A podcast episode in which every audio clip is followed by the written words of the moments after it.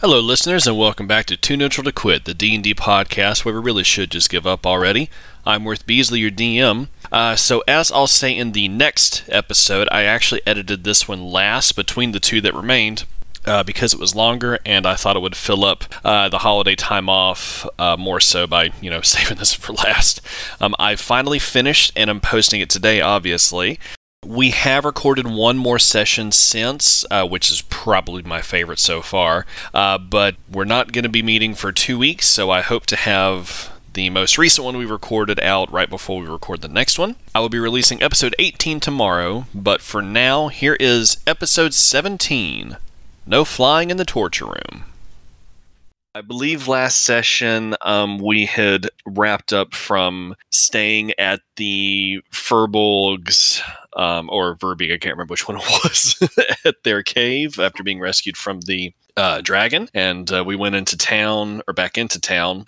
And uh, along with already having posted notes looking for high level adventurers to help rescue Tinder Soul, you essentially posted notes looking for party replacements after uh, a couple of more party members uh, disappeared in one way or another. And um, so we essentially introduced some new people. They joined the group, and you were informed that the invisible Duergar that had been mentioned uh, for a brief time previously, they are building some sort of a construct out of Chardalyn, which is essentially like black onyx.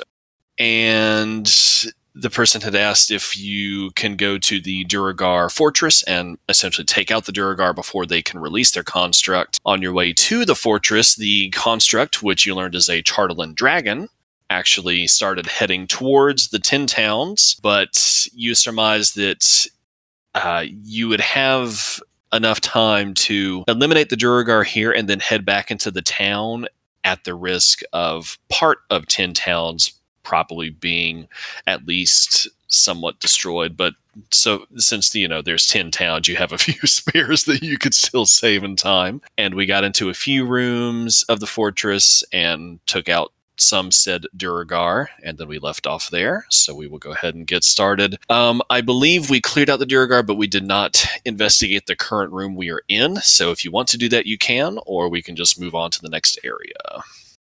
I will investigate, and I also have a uh, 18 passive investigation. Oh, nice. So if you're investigating with your passive, I'll actually let you know that you'll notice as you're walking th- uh, through this room in this area here, in this northeastern side, there is a a hidden door looking thing in the east wall. It's five foot wide, ten feet tall. It uh, and you obviously notice that it is openable. It's like a little, I guess it's a door shaped like cut in the wall that you can probably walk through. Uh, these areas I think these are all just the bed chambers of the Duergar that came out and attacked you. If you want to look through, you can. You won't find much more besides the Duergar's armor and weapons that they had on them. Do they have anything special armor, like any medium or higher armor? Because yeah, unless they unless they have either like special armor or magical weapons and stuff, yeah, I don't. I personally don't care about it. I don't know if anybody else would be interested in it, but they have a war pick and a javelin, and it looks to be just. Uh, they have scale mail. Well, that's right. Never mind. We we have we have oodles of money and nothing to spend it on. well, your new character doesn't have oodles of money, but oh no, I did start you off with some. So yeah. Oh wait, we have money. Yeah, I guess. I mean, you would have does. your. They have they have all the all the jewels that uh Yeah, I don't Uh, think uh, I don't think you all came up with much money. characters. Hmm? Whatever. Um, I had a 27 pers- or investigation to search for uh, like secret doors, secret. Okay. Um, yeah, like I said, you do find one up in this top right corner that there is a secret hidden door. Um, besides the again scale mail and weapons that the Duergar had, uh, but you did find a secret door. I went ahead and opened it for you. So while he's searching the room before he uh, goes down the secret door, I do want to go to each uh, Duergar and uh, cut their throats and harvest some blood into uh, one of the uh, water cans that I have. Yep. Okay, you are able to do I so. figure I figure it's going to be a little messy, but I've also have practice doing it, so it's not like yeah. With with a Gurgar, I would hope that it would actually be enough to fill it. um, yeah, I'll say roll medicine just to make sure that how cleanly you can do it. Um, but I'll definitely say you're able to get enough that you need. My spellbook is just hovering over his shoulder, watching. nice. Eh, I mean you. I probably make a mess, but I'm yeah, not that you, worried. you, you've done it before to where you you you do it successfully, but you leave more of a mess than you intended, or maybe you did intend to. but yeah, so you find the secret door, and it leads to a five foot diameter tunnel. Uh, and you notice that there is another similar door at the end of it. So you're able to open it into the next room should you decide to go down that tunnel. Now, I will also tell the rest of the party. My brother's not as uh, doesn't need to know it as much uh, because we, it worked out perfectly for us. But I'll tell the rest of the party because the darkness kind of hindered people more than it helped.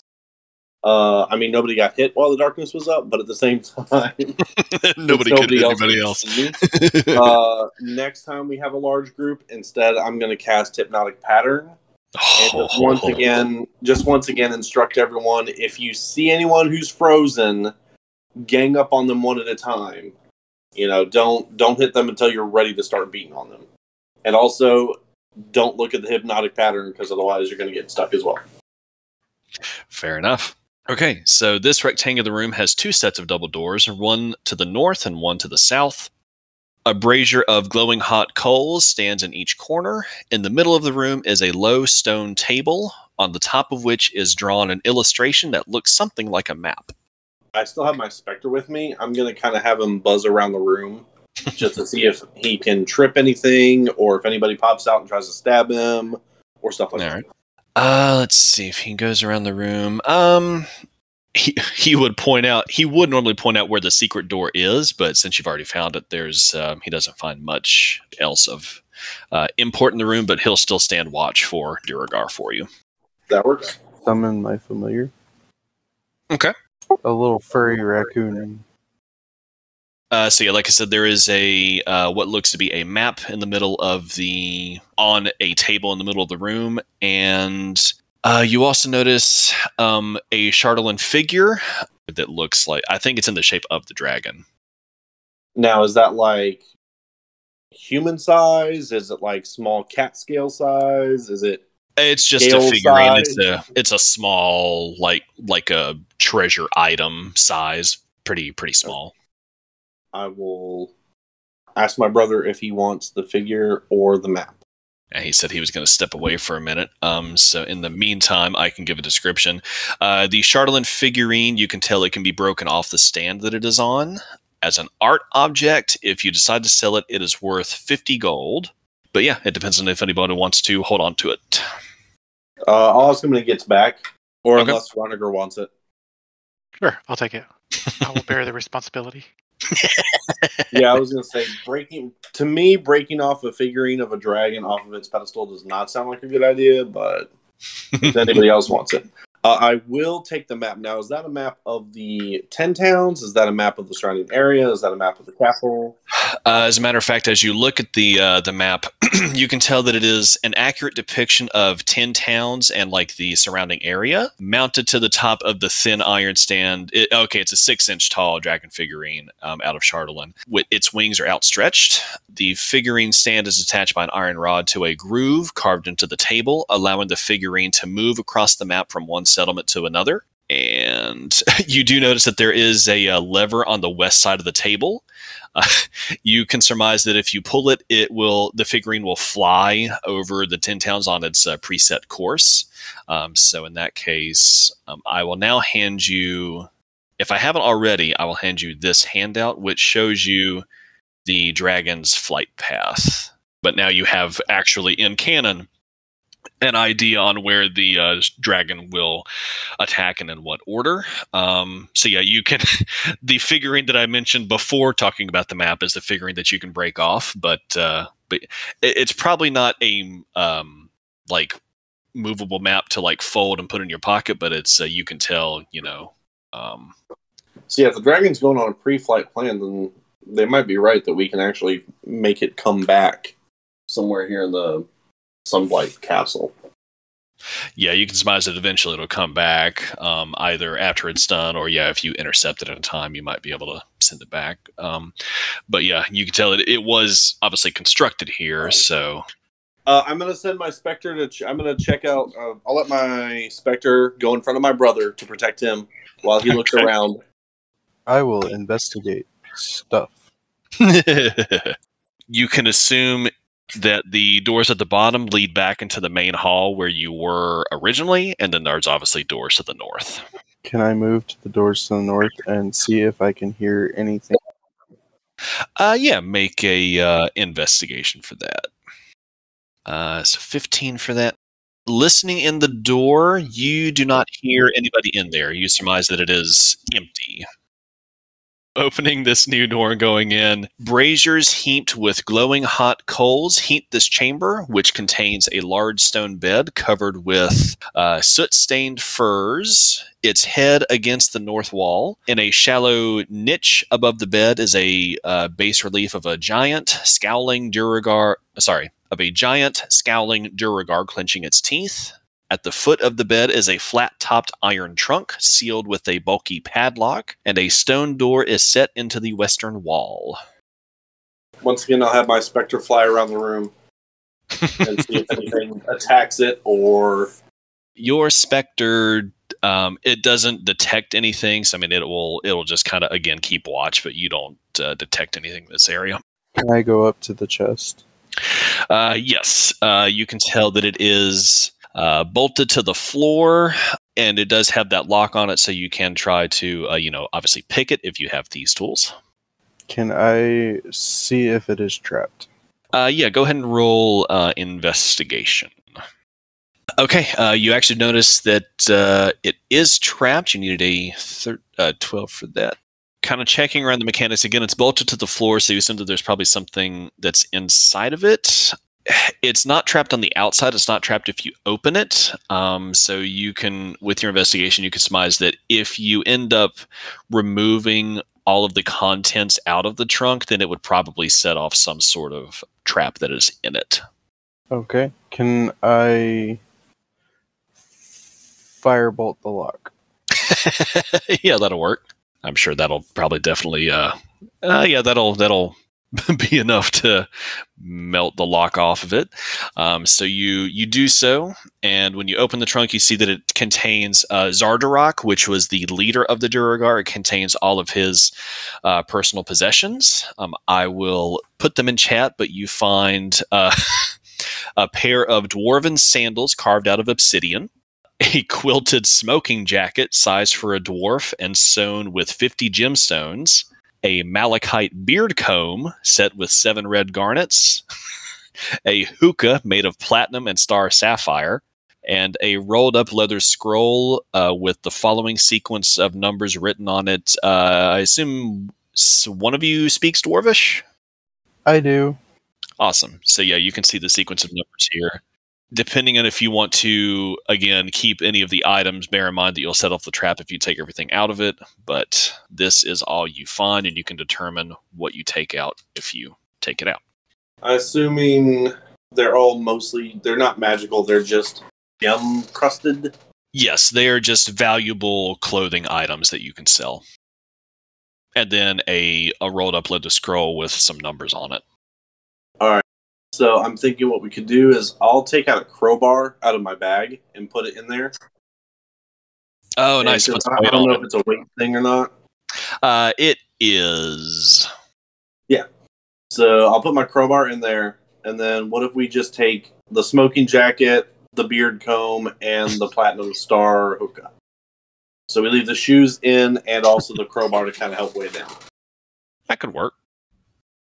Uh, I will say that works for me. Um, so everything but the 250 gold item I put in chat, you can someone can mark down that you all have that and can uh, divide it up as needed. Can I take the hookah and the leather scroll? Since I think I'm the only one who can read it. Yeah, of the three that are currently here, I believe that is correct. Uh, Ko, Rash, uh, you and your spirit um, open the what was a closet, but you can tell it has been converted into a shrine. Uh, there is a shelf embedded in the south wall that holds a two foot tall statue of Deep Duerra.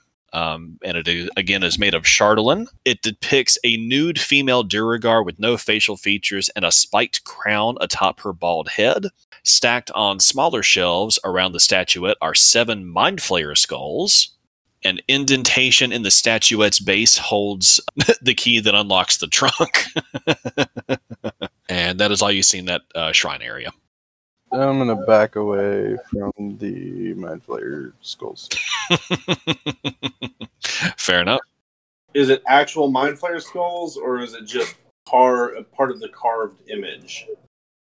Around the statuette are seven. Uh, they are actual skulls. Actual skulls, cool. Yes. Investigation to see if there's anything hidden or um, just wonky with it. With the the shrine itself. Yes. Yeah, make um uh, I'm trying to think what kind of check you can make. Um investigation or maybe even arcana. Can I aid him in that? Yeah, I'll say that uh, both of you looking around you can have advantage for that. Hmm, Not bad. You could probably guess that since this is Xardorok's bedchamber, it's like his own personal thing. You could surmise that something would. It, this feels kind of wonky. The the shrine. You get the sense that if somebody besides Xardorok like interfered with it or touches it, that something probably not very pleasant would would occur. Hey, how about we don't touch anything and we get out of here? But but so much stuff to take with you. Yeah, I- I mean, if you want to, I will. I would say I'll, I'll, I'll step back away. about 20 feet and then just kind of motion it forward. like through the door, far away. I, I, will, I will pass for now. I will reserve. Fair enough. All right, so I will open again. You can assume that these doors lead back to the main hallway that you originally entered from.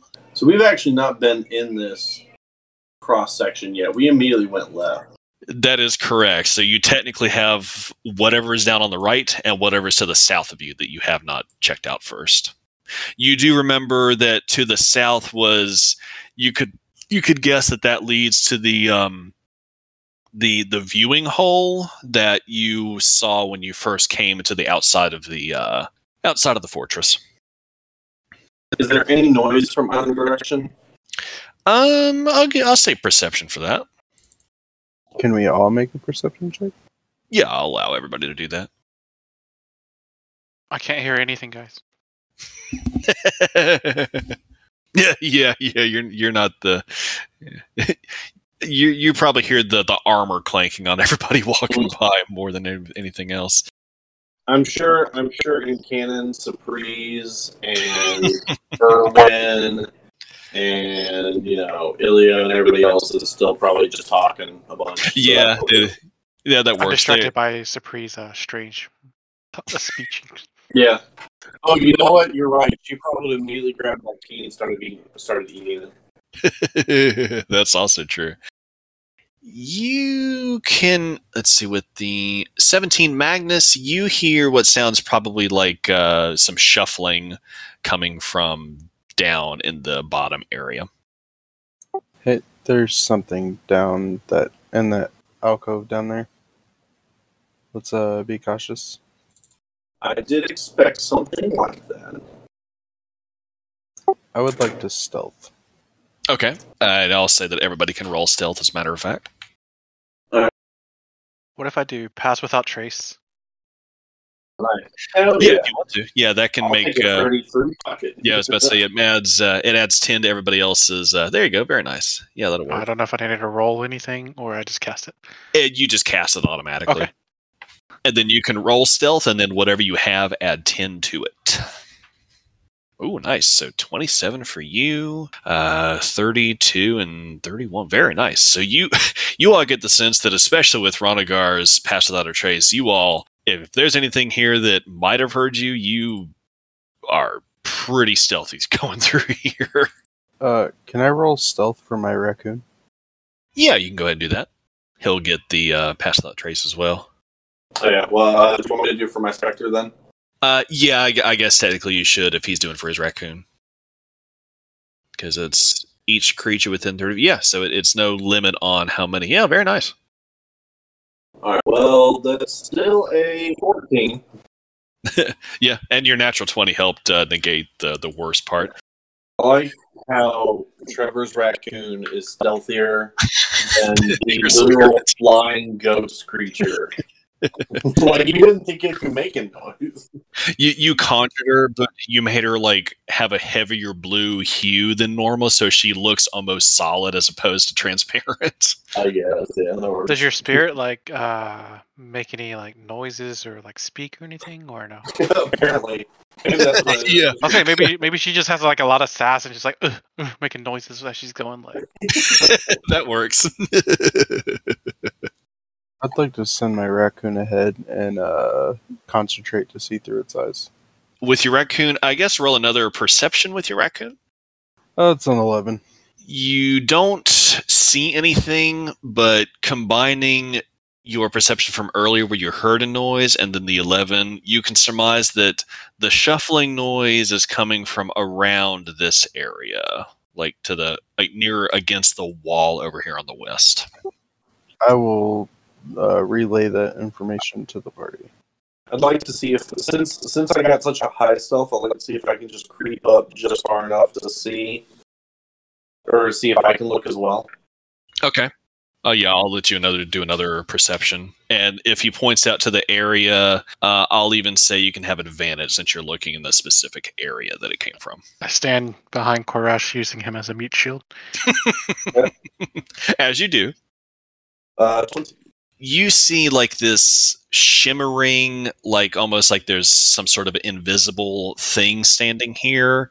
Um, like I said, it's still invisible, but you can see the shimmering, so you can tell where it is. So I will go ahead and actually put it on the map, but.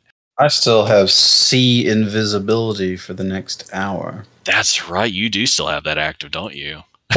as as Korash discovers where it is, Ilio steps up behind and says, "Oh yeah, it's right there," and points it out to you. I will ask him how many. he only sees that one. Not enough. yeah, right. Uh, unless anybody objects, I'll probably have my specter fly down and start everything off. What's he doing? Is he just is he like waiting for us to walk down the hall? Is he t- taking a piss? you could tell that um, where he is, there was a lever, or there is a lever on the wall, um, and Hmm. you remember that when you were outside the fortress, the doors suddenly opened. Uh, you can surmise that this is the lever that let those doors open to let you inside. Worth, uh, with our high stealth, would this be a surprise round? I guess technically, and even though he's invisible, I guess the well, you wouldn't have the advantage on surprise. You would just get an extra turn. Yeah, I guess technically it would. Yeah. Before our mode starts, I will ask him. Um, do you want to ask him why he let us in, or just Yeah, we can ask him why. I will cast Charm Person. Oh, nice. Okay. So, what is that? A wisdom save on that? Uh, yeah, Wisdom 16. he fails. I'll walk him and be like, "Hey, buddy. Uh, you know we know you're here, so uh, why, why don't you reveal yourself?" Uh, yeah. So he he'll he'll look. Even though he's invisible and you're not, the fact that he still couldn't see you because how stealthy you were, it like startles him at first. Uh, but then upon hearing that, yeah, he'll um y- you'll hear like a sigh, and then uh, he'll turn off. He'll become visible. Um, yeah, turn off his invisibility. Yeah, you get his intention, and he um, he seems willing to become visible and have words with you. So, uh, why did you let us in? Seems counterintuitive. Uh, so he, upon hearing that, he he looks around a little bit to make sure that um, only you know you all, the party, and no other uh, Duergar nearby hear. Uh, he introduces himself as Drek, and he says that he has actually he's actually aligned with Grandolpha Muzgardt, um, who is another uh, Duergar vying for essentially control of this area. He he wishes to be rid of Xardorok, and seeing you all approach from the outside, he figured that you all were like the best chance at stopping Xardorok for um, and, inadvertently helping out Grandolpha. Um, so he says that he uh, let he he let us in to try to stop and depose Xardorok, and so he's like technically not technically on our side, but he is willing to work uh, against Xardorok if need be. What is Grandolph Grandolpha's uh, plans for Clinton? Uh, Grandolpha, she is the Grand Dame of the Muzgardt Duergar clan. Xardorok actually invited her here. The Muzgardts are based in a Duergar city in the Underdark. they actually mass produce and distribute a filthy Duergar ale made out of mushrooms. Xardorok has been eyeing Grandolpha for uh, to be his new wife uh, for many years, and he asked uh, Xardorok asked Grandolpha to the fortress to present her with some sort of a gift as like I guess like a wedding offer because uh, he plans to conquer Icewind Dale probably with the uh, the Chardalyn dragon and I guess he wants uh, the Muzgardts uh, he wants the Muzgardts to essentially control the ale trade throughout um, his kingdom that he plans to run. Grandolpha, she doesn't trust Xardorok, and she's been planning to take him out again so she can essentially take out this area or take over this area. So she wants to take over 10 towns? Is that what I'm getting? She just wants to take over the fortress. She doesn't necessarily want to take over 10 towns. She just doesn't trust Xardorok and she doesn't agree with his um, with his vision of taking over 10 towns. So as long as she just gets rid of Xardorok and I guess takes over the fortress for herself, she's happy enough. I'll look at the rest of the party and uh, kind of step away out of earshot uh, and ask them what they think of the situation. I'll also, since I think I'm the only one who speaks Dwarven, uh, disseminate that information between them if he he should ask him if there's a if they know if there's a way to withdraw the dragon or call the dragon back or how are they actually how are they controlling the dragon? Is probably the first question. That low of a soldier would know that information but i well you know you should ask anyway so. True enough. Do the younger Grandolpha brother well, might know. anyway? You should you know you never know. We should also ask if there if she's here now. Like, did she bring an entire platoon of Drugar with her to the fortress? And if so, how many are there? Did we like encounter most of their forces? Do we encounter, you know, five percent of what they have here in the fortress? I will ask those questions. Fair enough. Yeah, um, yeah. He says he's not sure as to how the the dragon's being controlled. So yeah, Grandolpha may possibly be able to provide that, but he's not sure. Um, he actually does point out. He does say she is here. She is in the dining hall, and he will tell you that uh, from where we are currently standing, uh, if you go down the hallway, and it's like the, it'll be the f- looking down at the map. If you go I guess on the east down the hallway, it'll be the first next door on the north is the private dining hall that she is current she's probably eating at the moment. She has her in private quarters, but at this time of day she's probably eating. Why don't you escort us and introduce us? Uh, I'll the say in last question Dwarvish. I did want to ask was how many Drogar are in the castle, oh god. roughly. Um there are besides Grandolpha and then, you know, a couple of the uh the cooks that are in the the kitchen area. There are it looks like two on this level, this floor, and then there are let's see. Uh, there's probably all total going through all um, all three floors, three layers. There's about uh, twenty to t- between twenty to thirty Duergar, and then maybe a couple of other um, creatures besides Duergar. Oh, we got this.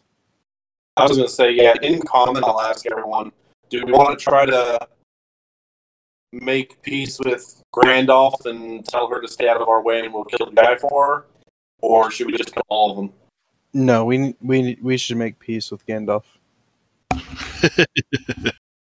See if there are any doors or anything in this room.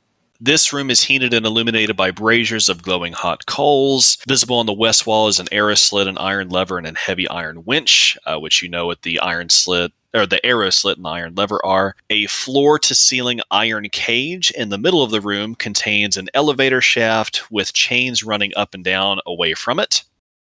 Uh, the chains are in constant motion, and you hear loud mechanical noises higher up the shaft and farther down as well. A double door is embedded in the middle of the east wall. Air enters the room through a row of four arrow slits in the south wall. I will ask somebody to ask the dwarf what's on the other side of the doors. It was the office of the captain of the guard, um, and that was Xardorok's captain of the guard. And re- since they since uh, Drek has been here for a while, he says that that um, captain of the guard has been accused of plotting a coup, and he is in the torture chamber torture chamber on the level below. I think we should definitely search his office. And then obviously the elevators lead up and down to the other floors, which is easy enough. What do I see over here?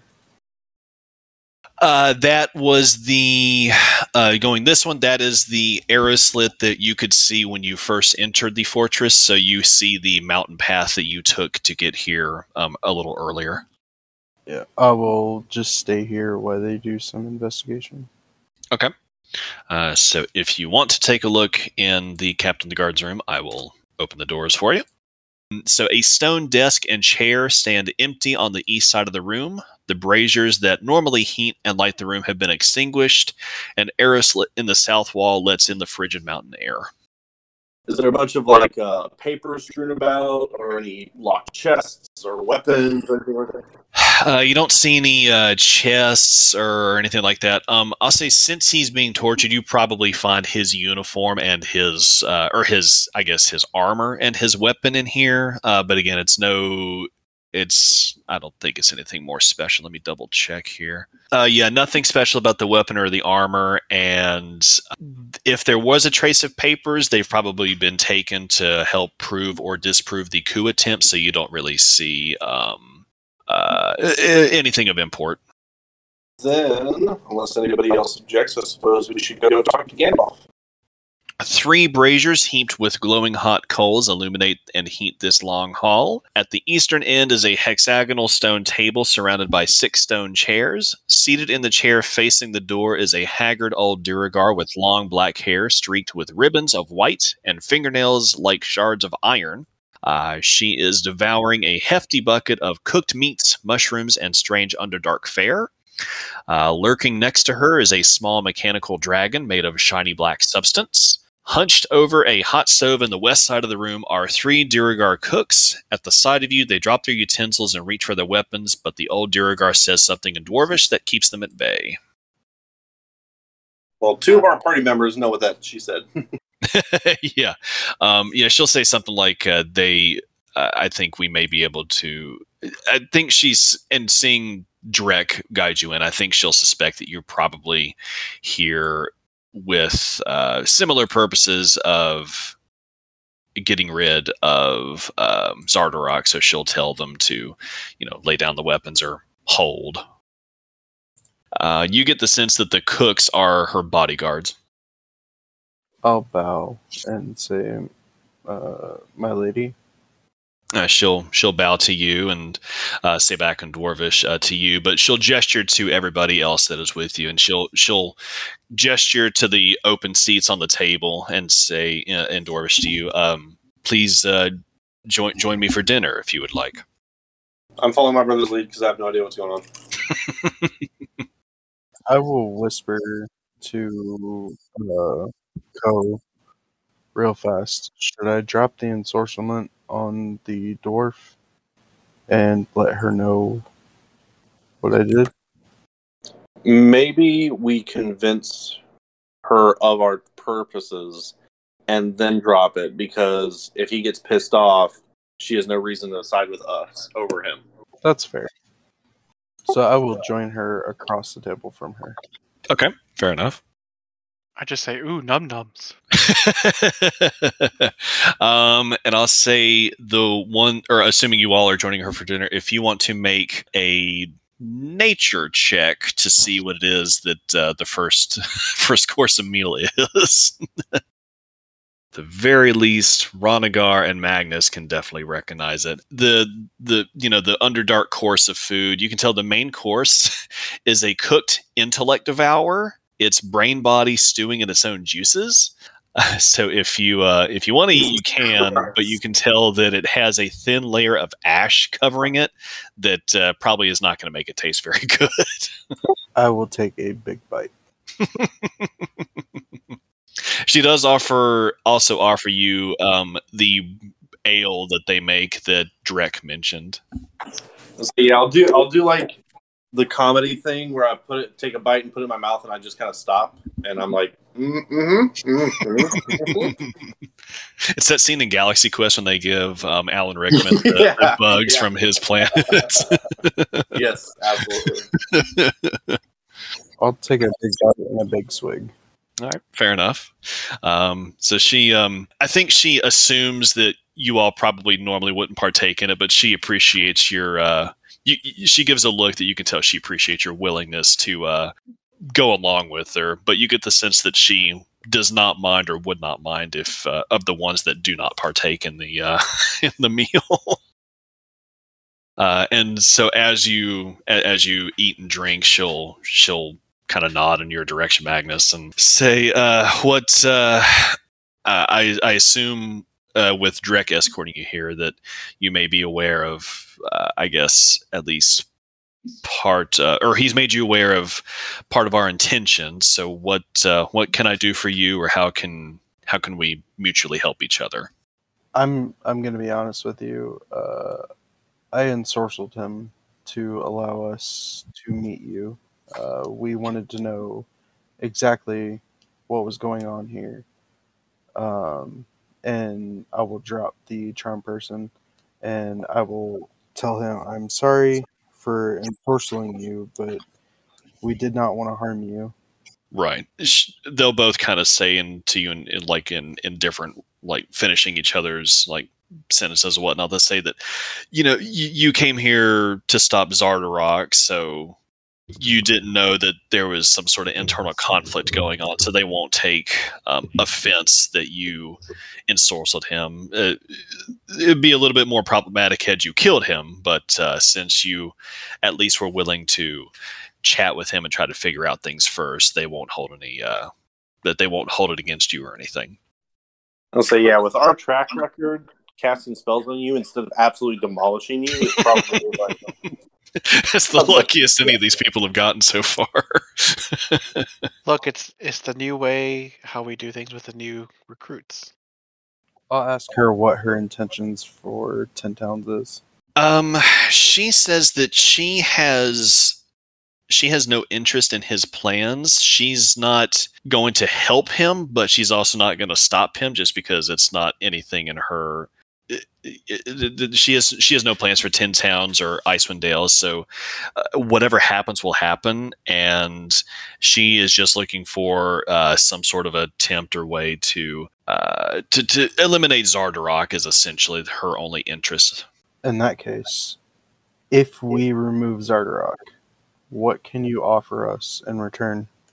If there is a way for us to make gold from this, uh, such as if we can sell your ale, Hmm. um, or if you have trade goods that we can sell to Ten Towns, we might be able to make a friendly relationship between you and Ten Towns and make a trade route between you and Ten Towns, which would bring you gold, us gold, and Ten Towns gold. It's actually not a bad idea because Goodmead's probably fucked right now. it was one of the first ones on the list, yeah. God damn it, Worth. This would have been the perfect time for Hush to be like, hey, there's a new hotel opening in a mountain nearby. Love to have.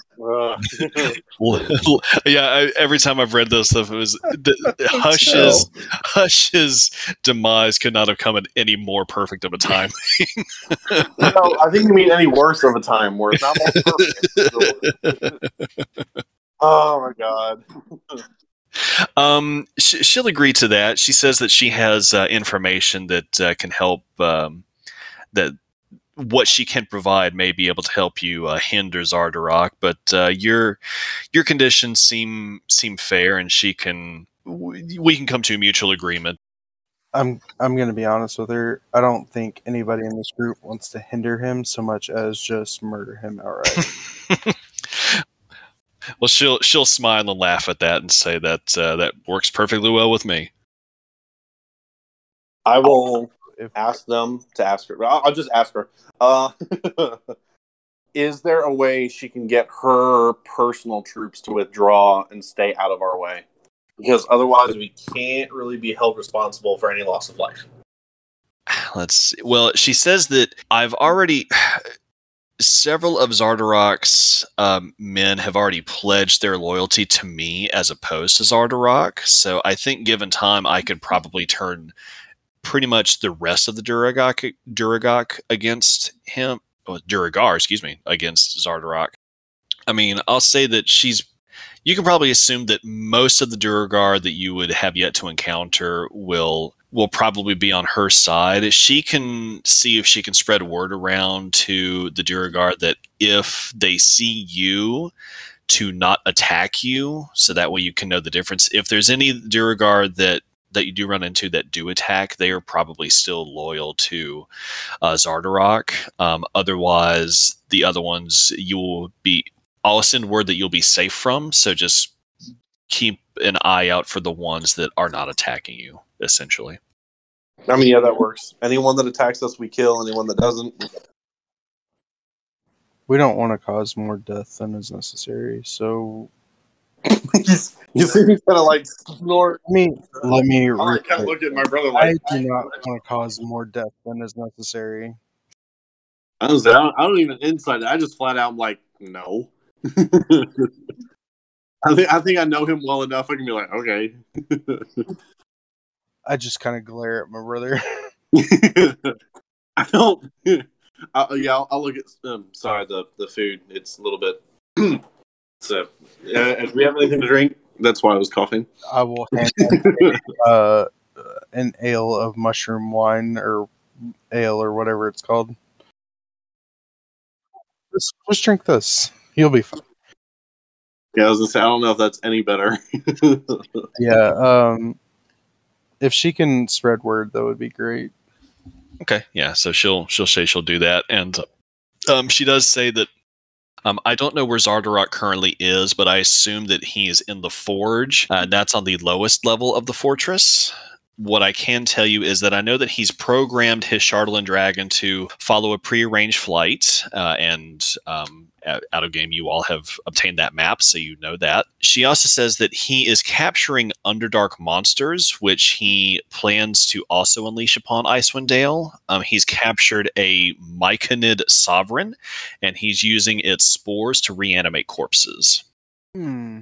Um, is there any way to get directly to him without passing through uh other Duergar?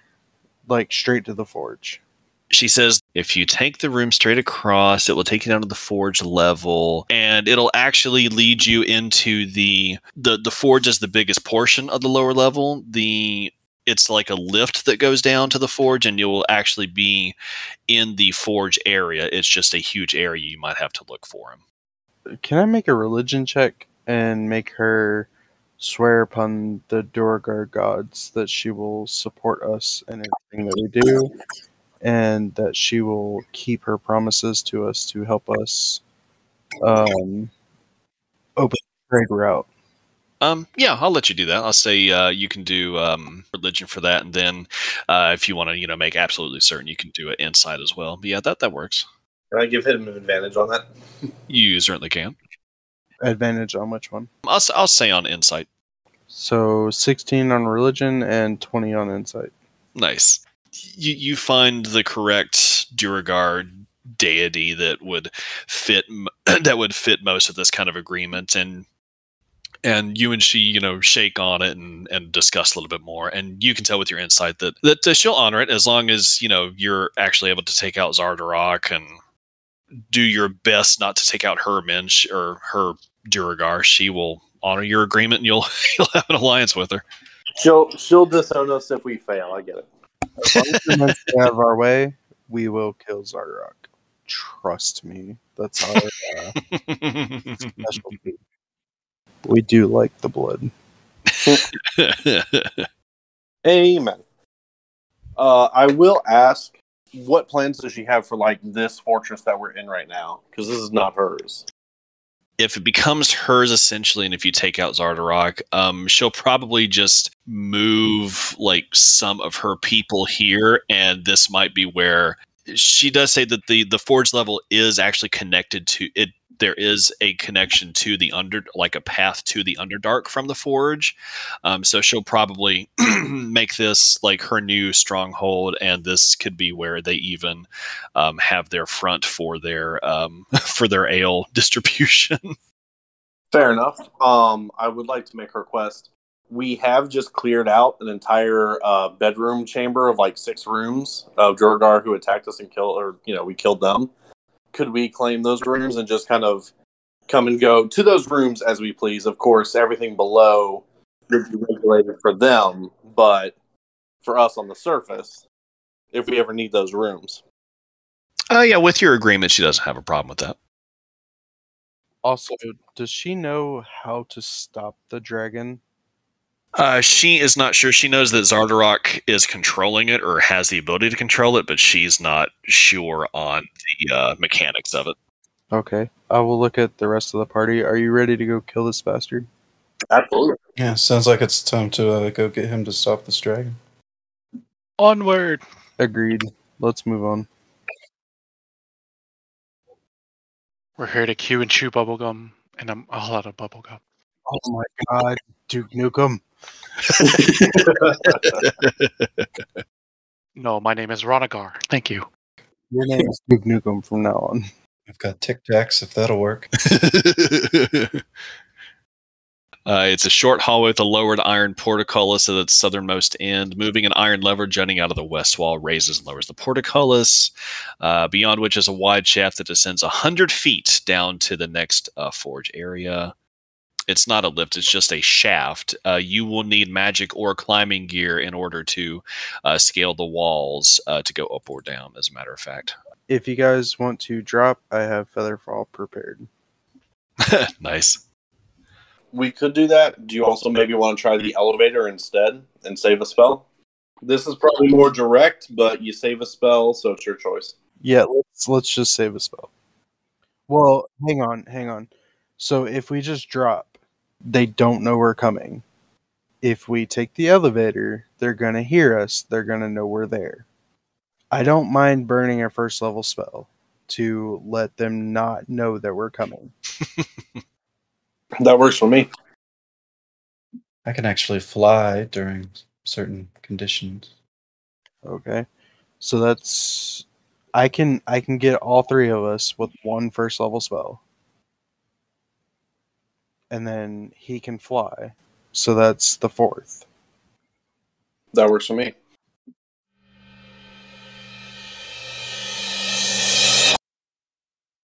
So he's at the bottom of the shaft? Xardorok is? yes. He is at the bottom of the long shaft. At the at the base. The forward with all the flowing, flowing uh, hot liquid. As I go down the shaft, I'm like, why is it ribbed for our pleasure? Guess the Duergar wax. oh God. Also, they did have the naked dwarf statue lady earlier, so yeah, makes sense. There's a whole lot of nope down here. Yeah, right. Yes. We just float down into the middle of this shit. I was say if we can see that before we get there, that would be great. If if you're falling, you might see it, you know, before you get down there. But I don't know how much you have time to prepare. glad I, I concentrate extra hard on pass without a trace. Smoke fills this warm cavern, which has a high ceiling that ranges from 40 feet high down to 20 feet high along the south wall. The source of the smoke and heat is a 10 foot tall stone forge shaped like a pyramid with its peak sheared off. Ripples of heat and flashes of firelight spew from the top of the forge, which emits a deep pulsating heartbeat. Uh, a five foot deep trough extends east from the forge with rows of black anvils on either side of the depression. Overlooking the forge are four 20 foot tall guard towers with gray skinned dwarves standing behind their low battlements. Uh, stone stairs provide access to the tops of the two towers nearest the forge.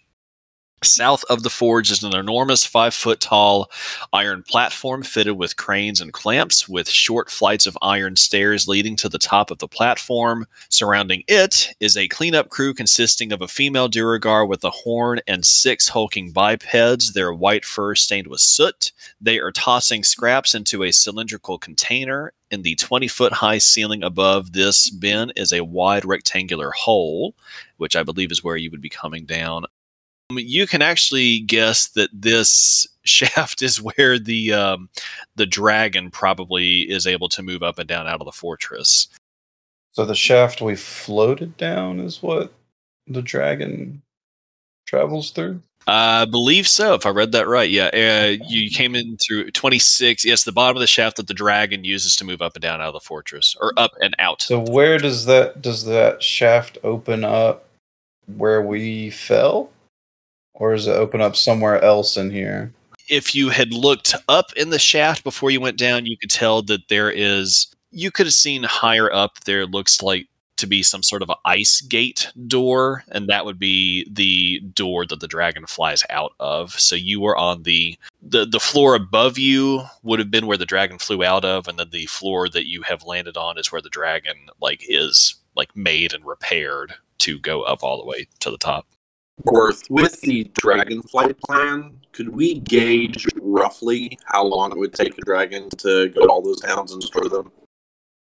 Uh, yeah, I'll say roll intelligence to do some sort of like calculations. Oh boy.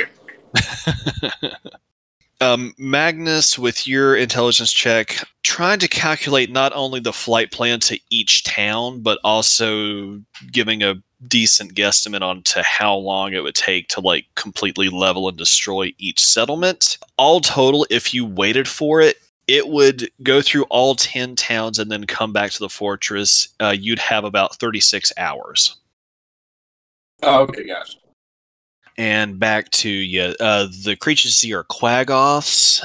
Um, I'll even have said that retroactively. Um, Grandolpha had said how the there is a a forewoman in the forge. Her name is Thantara, and she is like in charge of you know she's in charge of the cleanup crew. So you can get the assumption that these Quagoths and the Duragarth woman that is near them is aligned with uh, Grandolpha. I will whisper to the people who can speak dwarvish. to- to Tell, tell them we're friendly. Tell them we're friendly. Uh, I'll yell over to her. We're friendly. um, yeah, so she'll she'll look at, in your direction and, and notice you and hear you say that, uh, and she'll like nod in your direction to, to let you know that uh, she will make sure that you are not attacked by these Quagoths or any of her her people. Um, she will actually point to uh, the guard towers on this floor. On each tower, she she points to each tower and she she holds up one finger, letting you know that there is one guard on each tower that is loyal to Grandolpha as well. So if you you know start attacking um, the ones that are aligned with with you and Grandolpha will help attack the other Duergar should should things come to that. If she, she'll probably assume that you were here for Xardorok, she will point out that he is located. She's not really able to tell you the the or you're not able to infer from her the route to get there but from where you're all standing from the shaft she will point basically directly to your east and she will you, you can assume that that is she's pointing out to where Xardorok is located. He is directly due east of you it's just she's not able to tell you like what directions to get to to get to him And try to head that way. yeah, you can start heading. I'll say, I guess since you're on a new area, you have passed Without a Trace active, but go ahead and roll a new stealth check to make sure that nobody does see you. Uh, okay. Even with Magnus, um, he he starts to you know trip, and then he his uh, his raccoon helps break his fall. You hear a quiet squeak as I fall on top. yeah, there you go. so yeah, you surmise if you start yeah, heading to your northeast, you know, kind of following the the curve around the area, that you'll start heading the direction you need to go to get there. What you're passing near is uh, the assembly platform, and you do see a crawl space underneath uh, underneath the platform, but not that it necessarily matters. I'll just keep moving forward until this something happens. Fair enough. Yeah, you can keep uh, walking around. Yeah, this is one of the towers that they pointed at. You don't obviously have to go into there, but this is one of the tower, one of the four that had one ally and then uh, two other Duragard that we're not aligned with you. But there is a you know door down here to the south that could possibly lead the direction you want to go, or if you want to keep heading a more easterly and northeasterly direction, you can do that as as well. I'll whisper to my brother and ask him, "Do you think we should kill the other two and gain an ally, or do we just keep moving forward?" Uh, I actually do. I think that between all of us, we can very quietly knock out two Duergar. As long as the ones in the opposite towers can't see us from the other side. I can cast darkness on them. But yeah, I'm I'm I'm honestly down to help. I didn't realize that each tower only had one ally and then a bunch of enemies. I thought each tower only had one individual and that they were all allies. Oh no no uh, yeah I meant to clarify yeah she she she let you know that there is one ally on each tower but there are some other Duragard that are not aligned um with with you on each tower. You can't tell that these towers are 20 feet tall. Either you'll have to climb through the outside or you'll have to find an entrance to like just the normal stairway entrance to get to them. Or the other option is we just stealth through the door and hope. Yeah. My pro- my problem is if we make one mistake, everyone down here is gonna know. But then we also still have allies. I'm sure we could probably deal with it. Um, how far apart are these towers? Like, are these close enough that because the Duergar are not to scale, right? So that's what sixty feet between each other. Yeah, 5, 10, 15, 20. tw- Uh yeah, thereabouts. I don't know. It's up to you guys. My preference is to stealth past and kill the bastard without too many people knowing. Yeah, Not a bad plan. that, that I'm works not for the me. best at stealth. But again, that's why even try, trying to kill a couple of them quietly might not work because again, if if we make just one mistake, everybody starts raising the alarm. That's what I'm saying is we just move past without trying to alert anybody. And at the end of the day, if we do alert them, either way everybody's going to know. So if we sneak past successfully, we we have a win. If we don't pass successfully, the same shit's going to happen either way. Yeah. Sounds good to me. Are you suggesting that we try to pass without leaving any kind of trace? That's catchy. I'm gonna remember that. um, I'll say this uh, the same stealth check still applies. You you just made it a few seconds ago, so you're still good. Uh, then I'll move up to the door. Okay, so the first room you come to. All right, two sets of double doors frame a short corridor. Bolted to the walls are a dozen black boxes, each one measuring eight feet tall and one foot wide, uh, that give off a low hum. And what did you say you were doing? Your fam- you're sending your familiar in first. Yeah, I'm sending him in. As your animal familiar walks in, do you have stats for it, or is it, or does does Yeah, Familiar have I have stats for it. Okay. Uh, you're familiar with need to make a dexterity saving throw. Uh, thirteen. All right. As the as your raccoon goes into the hallway, the, the the boxes all of a sudden bolts of lightning leap from box to box, and your raccoon failed the save. So He poops. yeah, he's gonna take ten lightning damage. He just turns into glittering dust. oh, shame. Uh, so you, you get the sense that uh, going this way, uh, it would set off some sort of. You don't see. I'll say make a perception check looking through the room. Uh, with your 19, you don't see any means in this area of disabling the trap. Question to my friends: Do you think it's triggered by stepping on the plates? Can I make an investigation check to see whether or not that's the case? Yeah, you can do that. With your 17, it's got some sort of a, um, uh, I guess, some sort of like good sensor. It's not stepping on plates on the floor, it's just the entire like hallway. If it senses anybody is in this entire hallway, it'll start uh, setting off. I wonder if invisibility would uh change that. I also wonder if my specter, who is undead, would. Ooh, actually, you know what? I will ask anyone who's good with traps and uh, mechanisms uh, if they think the way to disable them would be near the traps. Would they be like right on the other side, or how far away could they possibly be? Because my specter can go through walls, so if it's like a switch on the other side, I can just have it float through, pull the switch, and come back. I used to know a guy that was good at that kind of thing. He was probably a dumbass, and that's how he died. So I don't want to be a dumbass. How would we figure that out? I mean, if you want to, I guess if you want to, you had done an investigation to check for like, uh, like the pressure plates and whatnot. If you want to do another investigation to see if there's any kind of uh, like wiring or mechanisms that appear like it could lead, uh, like to the other door or anything like that, you can. I'll say you can do that. I suppose I could also just tell my specter to go onto the other side of the walls and see if he sees anything. Oh, yeah, that, that absolutely works. uh, you with your investigation, uh, you don't see, unfortunately, any trace of uh, evidence that would suggest that that is the case. Can I but if you want to um, arc you I'll through, send Arky through, just gliding all the way across to the other side, just flying. yeah, you can do that. Uh, I will need Arky to unfortunately make a dexterity saving throw as well. Oh shit! She makes the save, so she will take, unfortunately, still take seven damage. Oof. Arky's uh, nothing but uh, Aw. feathers. Losing all our small.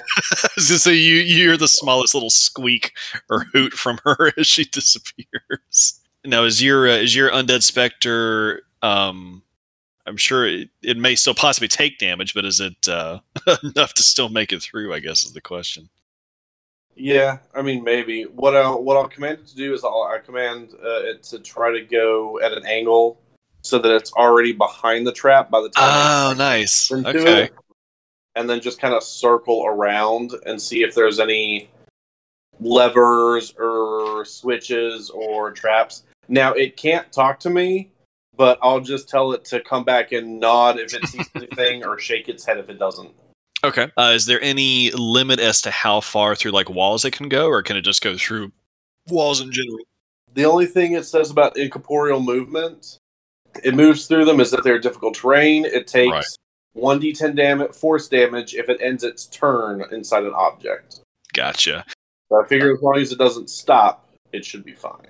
Right. See, I'll say it can go through and it'll look around uh, the nearby area. It'll it'll kind of you know circle around. It'll check here where it comes out. It'll check behind these doors, and it'll even check down through here as well. Uh, and then it will it will double back to you, and it shakes its head, notifying that it did not see any kind of lever.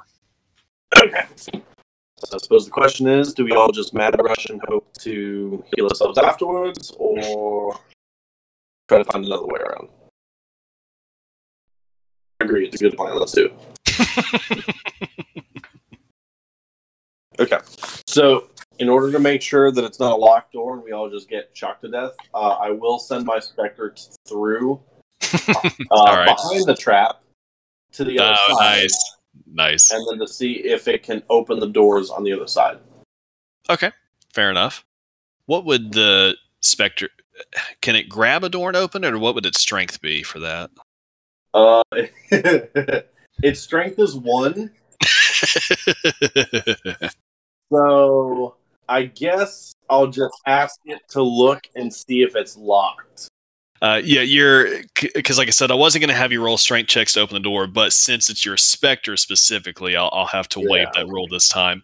I went ahead and opened it just to give you access to it, but yeah, it's even if it can't or can't interact with the door, it's not going to be strong enough to open it, but it will at least tell you that it is unlocked, so you can rush through and just kind of you know bash Bad them bash. open. Yeah, and you, you you'll essentially take a little bit of damage, but you can burst through the door and at least make it through without having to, you know, worry about getting stuck and taking another strike from the trap. I'm waiting for the lasers from the Resident Evil movie just to come get us. It, it is very similar to that, isn't it? Like I, in that case, I'll move up like a runner at the Olympics. You know, kind of run, jog in place for a couple steps, crouch down, get ready to roll. You know, All right. Uh, so if this is the route you're taking, I'll go ahead and say you can go ahead and pass through, but everybody go ahead and make a dexterity save. Of the four of you, Magnus is the only one that will take half. Everybody else, unfortunately, failed and will take the full damage. Uh, so, oof, ouch. Everybody takes 18 except Magnus, who will take 9 lightning damage. If I cast Leomund's tiny hut, would we have the chance to take a long rest? Uh, let's see. D- d- with Leomund's Tiny Hut, is that uh, is that something the time is differently in the in the both planes, or are they they No, pass the same? It would just be eight hours of a hut just sitting there. So once we once we get to the other side, Ilya will cast Aura of Vitality. Ooh, well that negates most of it. It should negate almost all of it. Um, healing energy radiates from you in an aura of 30 foot radius until the spell ends.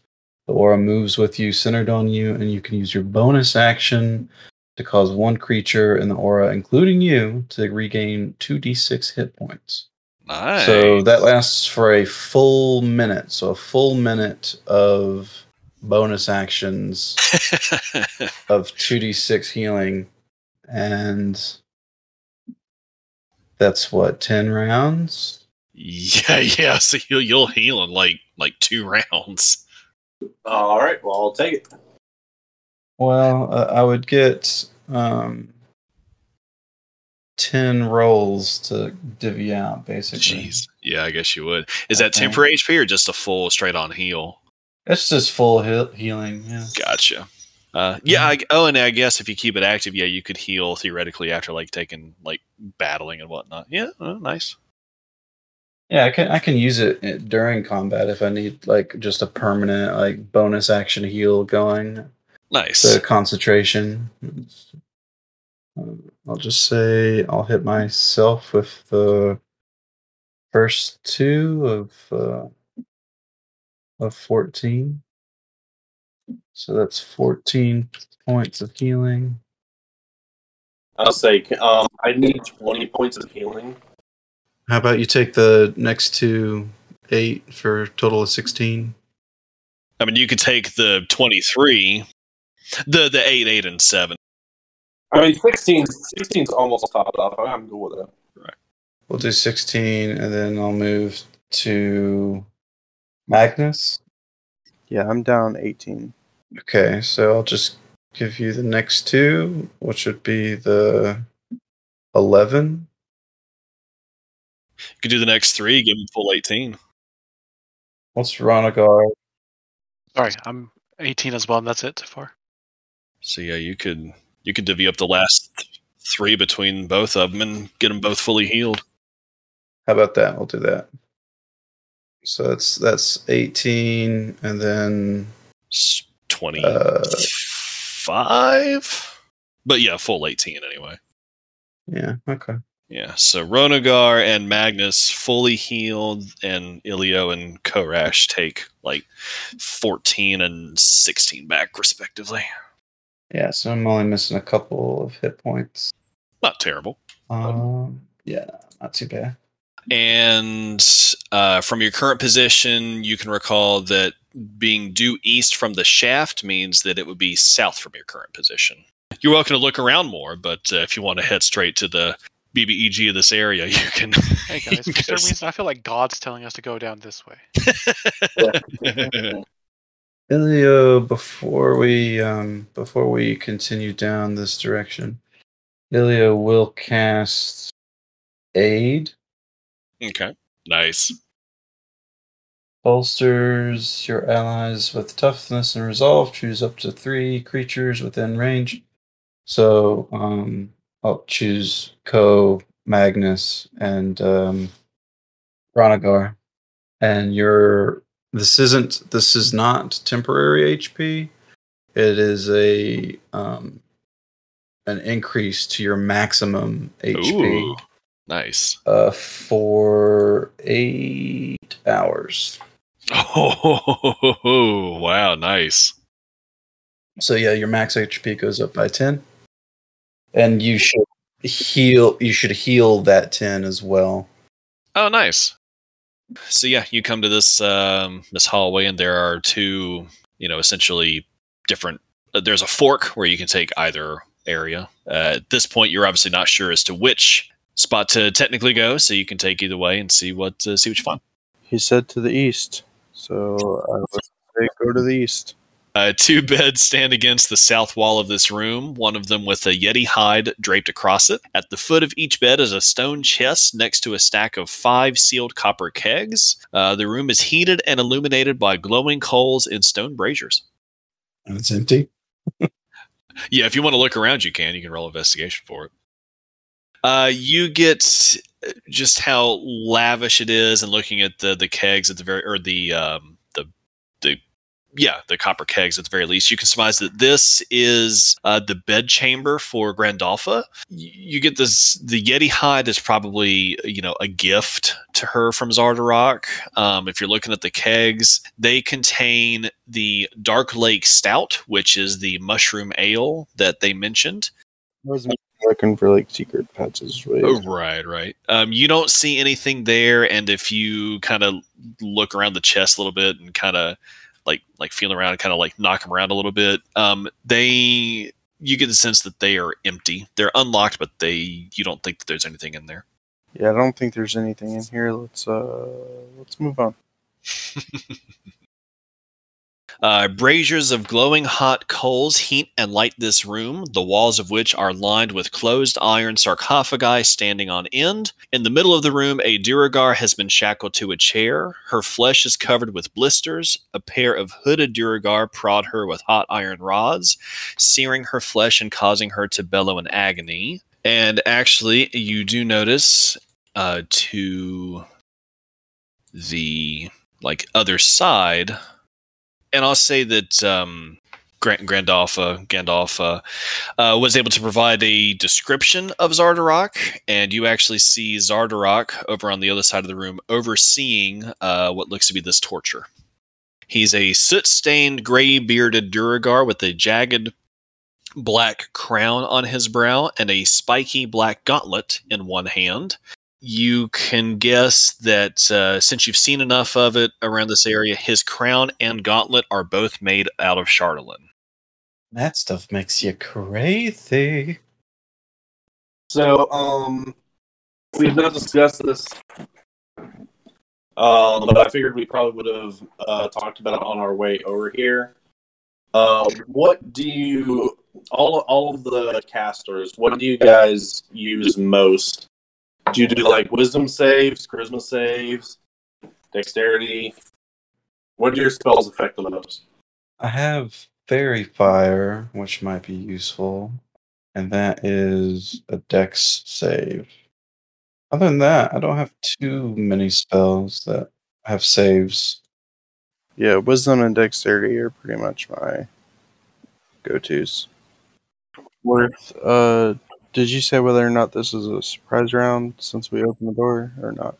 I'm trying to think because I mean they you can tell that they're torturing her. Um yeah, I mean I guess it would be because I mean you open it and you see them doing that. So yeah, I guess technically you would have a chance to uh, attack them before they have a chance to react to you.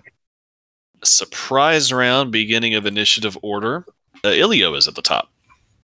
He'll kind of walk straight out here. Okay. And is this the dwarf that's being tortured?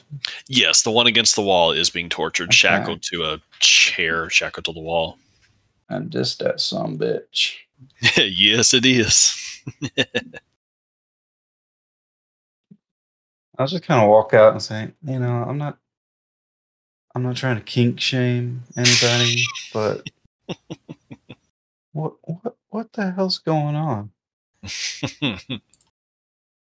I'll just wait for a response.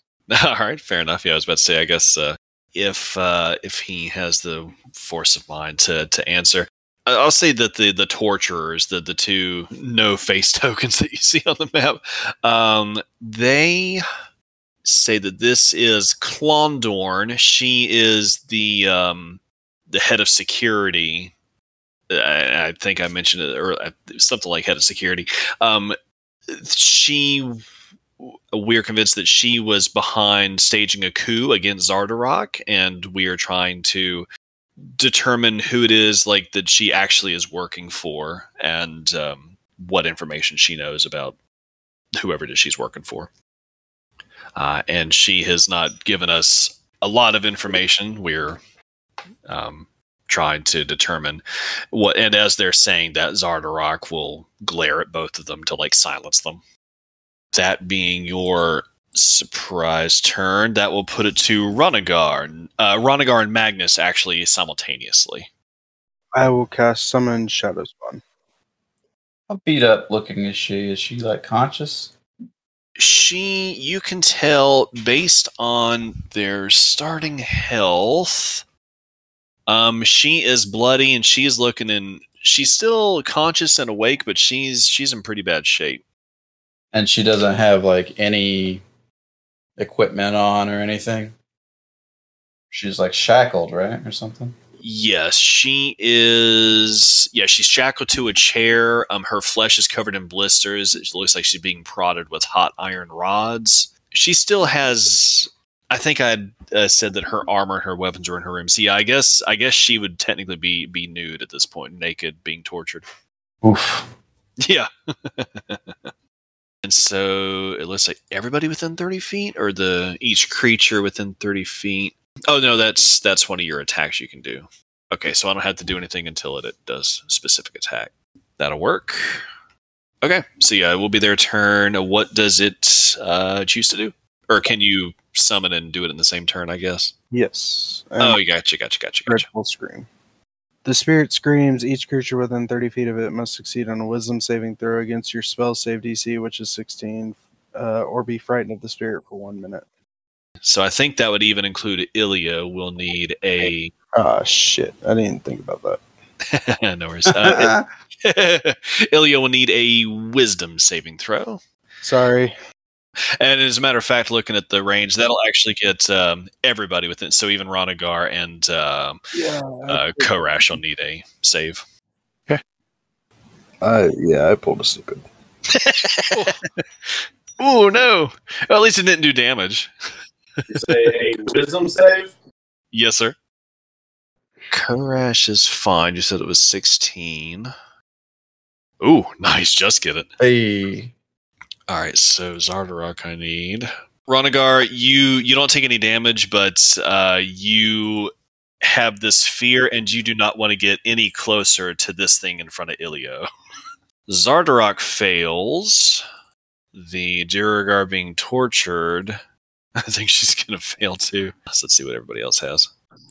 Yeah. Okay. So, and then the two tortury torturers. Ooh, everybody fails except for uh, Korash and uh, Ilio. Hey. So they uh, they're frightened, and that'll Whoa, put it, that's uh, that's spooky. yeah. Uh, Ronagar will be next. Okay, with me being fear, what does that limit technically?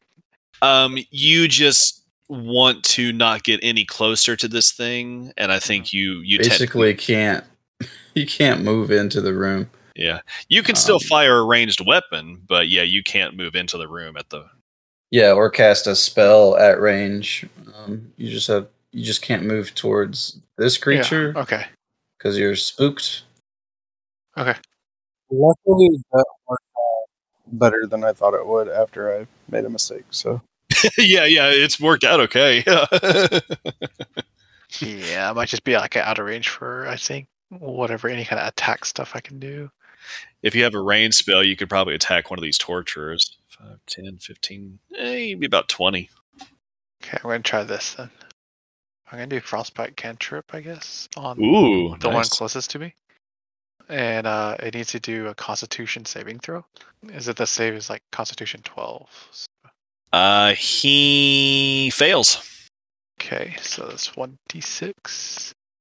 Ooh, nice. Uh, okay. And it has uh, disadvantage on the next weapon attack roll. Oh, very good. For the end of good. the ne- its next turn. It does two. It does two d six damage because you're level five. Oh, nice. Over Oh, level okay. five. Yeah, you can roll Oh, you're one right. cantrips kind of do more damage the higher level you become. Ooh, nice. That'll work. Okay. So it takes nine damage. Nice, da- uh, nice on that. And it's got disadvantage on its next attack. And so Korash will end the surprise round. And you can't cast two spells in one turn, even if one's a bonus action, and one's an action. I think as long That's as only one's a cantrip, is that right? If the yeah, if one's if one of them one of them can be a full on spell, but the others one has to be a cantrip, unless it's a reaction. You can you can cast another spell as a reaction. Well, then, yeah, in that case, I'm just gonna walk up to the king because fuck the fuck that guy. Fair enough. Gotta come in strutting. Oh yeah, without an issue, because my specter can fly 50 feet per oh, oh, oh nice. And so what I'm going to do is I'm going to cast Hex on him. So until the spell ends, deal an extra 1d6 necrotic damage to the target. Also choose one ability when you cast a spell. It has disadvantage on ability checks. Oh, wow. So I'm going to choose Dexterity. Yeah, that should mean any saves or checks or skills anything he tries. And then I'm going to bonk him. and my hex I guess you technically got bonus flanking with your uh, spirit, too. Correct. But I only get two attacks because I got my bonus action going with the spell. How tall? How tall is this room? W- Uh, I believe like at oof, 20 feet minimum, 40 feet high maximum. Uh, yeah, it's like it's like 30 feet high. Good lord. Um, so, so one one critical hit and then one at twenty seven. um, everything but the 10 will hit. Oh, oh, you're doing the Well, advantage. it's, it's only Uh, two attacks. Yeah. Yeah, I yeah, got yeah, you. yeah. Okay, yeah, so they're both hit. But I also have an extra D six because of my hex spell. So eleven damage. That's just on the crit alone. Yeah. Good lord. Yeah. I'm, I'm just rolling. I'm just gonna type it in the roll from now on. Fair enough. So for my other hit would be 7 plus 5, 13. So another 13 points of damage. Okay, not bad. I will say, upon your hitting him, I need you to make a dexterity saving throw yourself. All right. Interesting. Uh, I think it's a good time to use my inspiration. I don't know what he's going to do, and I like it. Fair enough. Oh Fucking- no! when he took the damage, he like points at you, and you can tell that he has the ability to cast Hellish Rebuke. counterspell. Oh, okay, fair enough. All right. Oh, okay, okay. So, all right. So that never mind negated that. Nice, nicely done. well, actually, Not gonna hurt my brother. okay. Uh, see, well, thanks, thanks, buddy. Although it would have been really funny, I also have Hellish Rebuke. So it would you have would've done it back funny to for both of us. yeah. uh, top of the actual Well, round I would be. Yeah. Uh, sorry, uh, my specter, my specter gets an attack Oh. as well. Sorry. Thank you. I did forget about that. Thanks, bro. Nice. That was very good. 18 to hit. Uh, that will hit him. Yeah. Alright. Alright, so he takes nine necrotic damage, and Ouch. he needs a DC Constitution saving throw. Uh, let's see. Constitution. 21. Oh, yeah, not a problem. All right. So he'll, all right, so he'll at least take the nine damage there. Uh, now it'll be Ilio's turn at the top of the actual initiative round order. I'm going to channel divinity, Very nice. and that hits everybody. So yeah, so if you need he- healing at the end of your turn, you can get one d6 of the healing uh, of temporary hit points. Um, so it's not it's not healing healing; it's just temp HP. So you get a little bit of a HP bubble, and if you have yeah, and I can end charmed or frightened statuses with that. So Ronagar's good to go now. Yep. So that's my action, and um, it creates. I mean, it's probably already dark in here, but it does have. Uh, it does create dim light around me. All right. So I'm going to use, if it lets me, as my bonus action. Oh, a flying? You can fly now? I can fucking fly as long as I'm in dim light, baby. Oh, wow. And I rise 25 feet in the air. Nice. That I didn't know you could do that at your level. Very cool. Well, maybe not that high because the then there's the the sphere I got to think of of the radius. So I think I would I think I would still hit everyone if I was 15 feet up. Yeah, I think it'd still be fine. okay, so these two Duragard, the torturers, are going to go at the same time since they're the same type of creature. So this one's going to move up to Magnus, and it is when reduced. So they're to, okay, so they're normal size. well, an eight's going to miss, but I'm sure a 24 will hit you. Yeah, 24 hits. Okay. Uh, so you take one piercing damage. However, you also take 10 psychic damage. Uh, the other one, 5, 10. He's going to move here for 15 towards Ilio. Um, its attack. Uh, were they frightened by the creature? Yes. Oh, oh, oh, yeah, the, yeah. They didn't. Uh, yeah, they failed that save, didn't they? Shoot. Um. Okay, so he's not going to move closer. So instead, okay. So I need Ilio. It'll stay where it is, but I need Ilio to make an intelligence saving throw. Who's hit me? What? Uh, this Dur- this Duergar torturer is doing some Some sort bitch. of yeah, is doing some sort of effect towards you. It is not a spell. Uh, He's throwing an encyclopedia at you. I dropped out of school. it is going to make you use your reaction to make a weapon attack, and the only thing you can make it against is the um, animal in front of you. So you're going to have to attack the Magnus's summon. But I'm 15 feet into the air. I'm Oh, 15 right. feet above it. Uh, shit. I'm just Well- floating in the middle of the air. That's floating in the middle of the room. Okay, well, just, just spit downwards. yeah, right. So, okay, Spit well, attack. 10. Okay, I'll tell you what 5, 10, 15, 20, 25, 30. Uh, okay, so never mind with Ilio's intelligence save. Jeez. Okay. Yeah. Damn it. Does it have to be a weapon attack, or could it be like a cantrip or something? It says a weapon attack. Okay, because like a sacred flame out bats from need to. Um, I'll tell you what. It, instead of doing that, it can it can move up to ten feet in a direction, so it's going to make you fly ten feet lower.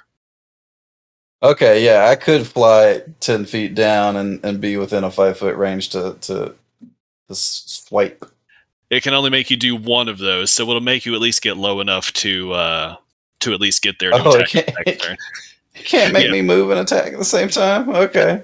The target must succeed on a save, or the Duergar causes causes it to use its reaction either to make one weapon attack or move up to ten feet in a direction.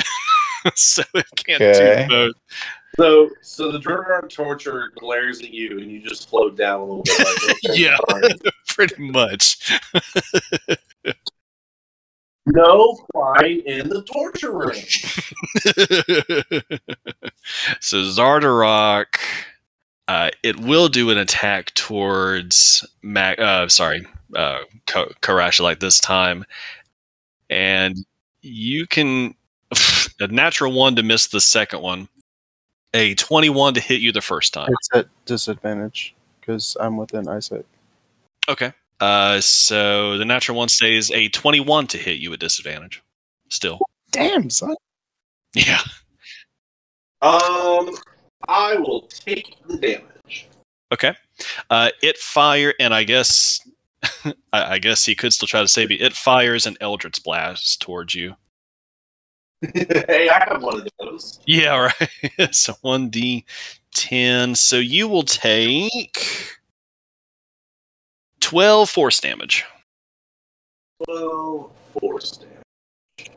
Should I do that? That's pretty. Yes, I will hurry. Yeah, that's perfect. Yep, I'm going to do Hellish Rebuke because he also has disadvantage on his dexterity saving throws because of the hex I have on him. Oh, nice. All right, fair enough. So 12 damage to me. Okay. Pfft. A one. Uh, I'm sorry, a three for its save. 21 Ouch. points of fire damage. All right. So, so in comedic effect, uh, since we mentioned it last round, it has one more use of Hellish Rebuke. So when you do Hellish Rebuke on it, it's going to do it one more time towards you. so That's I cool. need, I need you to make a Dexterity saving throw. Alrighty. Not, it- why? Why? Ouch. Why? Why? So after Hellish Rebuking him, he will Hellish Rebuke you for 18 uh, fire damage as well. Oh, that's funny because I'm resistant to fire damage. and I have another use, so I'll do it again. Yeah, that would be really funny. You just start stacking a bunch of them. You get a hellish rebuke. You get a hellish rebuke. You get a hellish rebuke. He's looking in. Uh, eh, I mean, he's bloody, but he's still pretty hardy. Uh, Ronagar and Magnus. You want to go first? You want me to go first? Uh, you go first. All right. I will fireball uh, this guy. Okay, the, the the the big baddie. Ooh, that'll hit. Shame I used both my hellish rebukes on him though. yeah. Yeah, keep using hellish rebukes on the tieflings. And then I will command my shadow spawn to move up and attack. Nice. Do I need to save on those, or is it just regular attack? Uh, two regular attacks. Ooh, 27 ouch. and 28 to hit. Oh, the twenty-eight. Uh, they both definitely hit. You mentioned it first was like, yeah, 27 on the hit. Sorry. Yeah. Well, I, I thought he said seven at first. I was like, the seven. Oh, he said twenty-seven. It's how it felt when I fought the death thing as red. yeah, pretty much. pretty much. Oh, you have a you, you now have a, a t- temp HP bubble of eleven. Oh, nice. Thank you, sir. After those damages, now he's looking in pretty bad shape. And that'll put it to Ronagar, who might be able to finish it off. Um, you're you're frightened, got cured, so you can move closer now. I guess I'll I'll be cool kids and go for the uh, big baddie too. Okay. No, fair So enough. that that eight goes to Magnus. The eleven was for Co. Yeah, I'm having to remember that I'm giving everyone temp HP at the end of their turn. Okay, so I'm just gonna do frostbite against it again. Nice. Okay. Same one On you did guy? before. Yeah. Okay. Very cool. Constitution saving throw on this one. Uh, Constitution save. He makes a five. He's not doing good. Ooh, nice. So another six. And okay, so that was your spell. You moved. Uh, that'll put it to Karashalak. Alright. He's that injured. You know what? I'm just gonna whack him all three times. I'm just gonna spend my entire turn. You'll probably finish him off, assuming you roll well enough. Uh, he's still flanked. Oh yeah, yeah, you're still good there. Good God. So what is that? Now you got a math. 20 22 is the lowest. They definitely hit. You hit all three times. you probably don't need all three. But worth, I want to type up all my dice. I'm just letting you know. Oh God! 38 points. Oh wait, no, because the because the fifth, the third attack doesn't have the bonus. Oh right, right, right, right. So 33 points of damage. Oh, you you eviscerate him. so he's done. Yoink. My spectre will fly up and help my brother flank that creature or the torturer. Yeah, I was about to say. Yeah, there's still the matter of the torturers still. Yes, uh, 17 to hit. Uh, that will hit it as well. Oh, I'm sorry. Uh, it is its um, normal size. Uh, that is a miss. Oh, 17? Okay.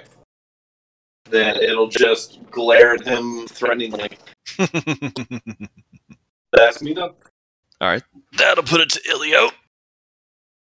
Ilio's gonna fly over to this one and booming blade. Ooh, 20 just hits. So, seven. Nice. For my uh, bonus action, I'm going to cast Healing Word on this individual. Okay. Yeah, she she looks over you in appreciation, and you you definitely heal her, but yeah, she still look pretty rough. That'll put it, and you're still five feet in the air. Okay. And Uh, so the one up top is still going to go for Magnus again. also going to drink some of my own medicine here and give myself some temp HP. All right. So what do we got here? Against Magnus, it strikes at you twice with its dagger. Uh, an 18 and a 23 to hit. Yeah, they both hit. Okay. I'll just roll all the damage. Uh, you'll take two piercing, and then this is the psychic damage from both attacks totaled. 32 psychic. Holy sh- Eight of it's popped on the shield. And Hellish Rebuke. Oh, very good. Okay. And and it's dead. 22. Good lord. Oh, it needs a deck save. I'm glad you're still up after that. I would not have made it. Yeah, yeah. Uh, it will fail its dexterity save, so it'll take that 22, and that will fortunately get rid of that one. Now, the one at the bottom is still up and has not taken, well, until Ilio messed with it, it did not take any damage. Uh, and since Ilio is within five feet, it will attack Ilio as well. So it's going to strike at you with its dagger. So two attacks. I'm sure a 12 will miss. class is 18. All right. So the 20 will hit at least. Uh, so you'll take one piercing, and you will also take. Wow. wow. Four psychic. Oh my god. I think that's the best roll I've ever done on here. Wow. Oh my god. Four ones. That's unfortunate. So that's a total of six damage. Fortunate. Uh, five damage, four four psychic and one piercing. Oh my gosh. Wow. Where were Imagine- these rolls when I was fighting death? yeah, that's what I was thinking too. It, do- it doesn't even break my bubble. Good lord. And that was the sad thing too, because Ren got a hit in and you you almost downed it in one shot. You just if you just had one more higher roll, you would have gotten him. But yeah, these these are the rolls I needed against against Ren. I think I think Worth is rigging these.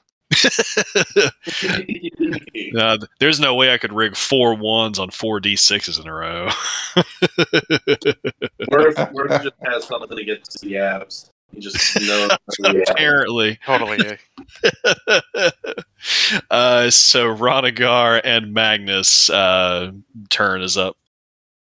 I'll go first this time, I guess. All right. Yeah, you can move closer now. So yeah, you're you're you're no Not longer. afraid anymore. Yeah. Um, Good lord. Sorry, buddy. No, I just I yeah, I just keep looking at it in the chat. I was like, that's that's funny. Yeah. so I'm going to go for poison spray. Ooh. All right. Creature must do a consti- uh, Constitution save for 12. Uh, and it is probably going to fail it. it uh it saved 21.